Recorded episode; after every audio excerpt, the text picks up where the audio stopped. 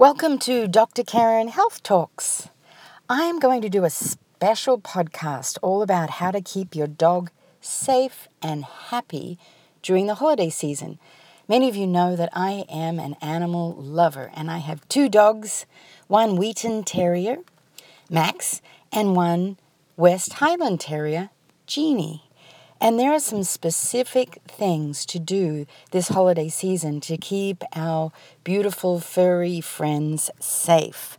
So I'm going to be talking about tastes, sights, and sounds. So you can kind of anchor in these three things. Perhaps you're listening to this on the go, and these are some things that you probably want to write down because it's really important, really, in any holiday season, whether it's Thanksgiving, it's Christmas, it's Easter, it's 4th of July, anything that has different foods, different sights, and different sounds. So here we go. Let's talk about taste.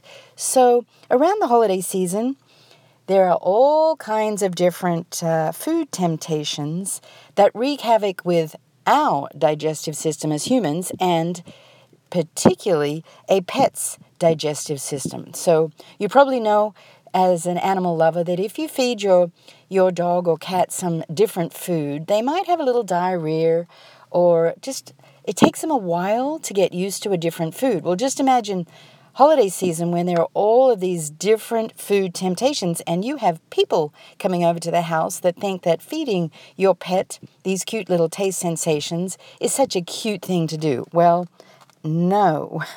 There's some things to really be aware of and some action that you can take so that the foods like chocolate or the xylitol enriched uh, sweeteners and guests may not understand about animals. So don't assume that they know what you know about taking care of your animals. So an extra step in diligence is called for. So first of all, if your pet is out and about with guests, there are some things to just educate your guests about, such as please do not share table scraps or sweets with your animal. Doesn't matter how much they beg. And we know those eyes when those dogs beg, how can you resist? Well, you have to because let your guests know that a tiny bit of any kind of food scrap can end up with diarrhea all through the night that you have to put up with when the guests are all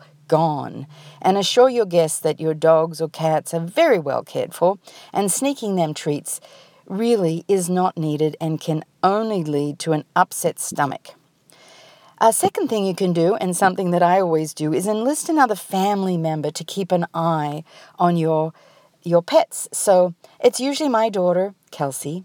She's so wonderful with the pets. She's very, she's a, a quite an empath. So she knows when the dogs get upset. She knows the dogs, so she can tell when they're upset or when they're over anxious. So I always enlist her care to keep an eye on the dogs when I'm, say, answering the door or I'm feeding uh, hors d'oeuvres she might take them out the back and just play with them a little bit to help them settle down, to help them get some energy out, but just enlist the help of a family member or friend to keep an eye on the situation. Another tip, and this is a big one watch out for toxic holiday plants. Things like mistletoe or poinsettia or holly. These can actually uh, upset your animals and they're very inquisitive, so they want to smell and sniff all these different things are in the house. Um, also, don't allow your dog to drink the water from your tree. If you have a fresh tree like we do, they're very inquisitive and they somehow find that water. They also, by the way, find the uh, decorations that are down low. So you've just got to be really aware and watch your dog. Just kind of watch what they do while they're not knowing that you're watching what they do, and then take action to not have decorations low or to have some kind of boundary around, maybe put the tree skirt up a little higher so they can't get into the water bowl around the tree. And that water can contain pesticides and bacteria, so be careful. So that's something about tastes. I hope that's been helpful. Now, what about the sights? all the bright lights, the twinkling lights on the tree, well, these animals can be very inquisitive. So make sure you anchor your tree really, really carefully and ensure your tree won't tip over, as uh, Fido is very inquisitive about those things that twinkle on the tree when you're not looking. So, also, Make sure you tuck in any power cords. We have a lot of extension cords in the house for the little village that we have that's lit up and the Christmas lights. So make sure all power cords are tucked away and they prevent any tripping of humans and any inquisitive pets that might be sniffing around uh, the floor and discourage any chewing of those power cords. So Yes, we love our animals, but at this time of year, we have to pay extra careful attention and make sure there aren't any lit candles that the animals can get close to and they're quite out of the pet's reach.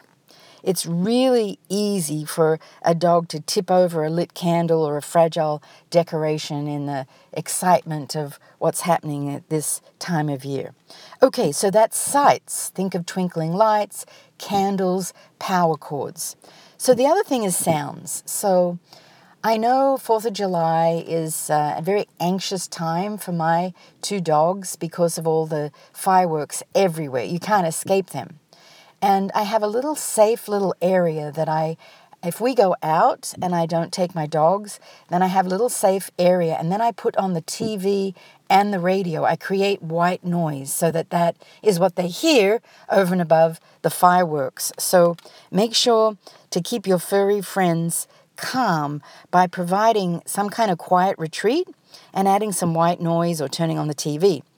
And if you can, just be with your pets. I know uh, some people they don't like going out for the 4th of July or New Year's Eve is another time. It's a lot of loud noise and they want to just be with their pets to keep them calm because it really is anxiety provoking. There's also um, a a shirt that you can put on your pets. I did try this once. Actually, I did created it myself. I got one of my husband's long sleeve shirts for my little Jeannie because she's more of an anxious dog, and I tie it around her so that she has something close and she has the smell that's so familiar to her. So, I hope these tips are helpful to you at this time of year.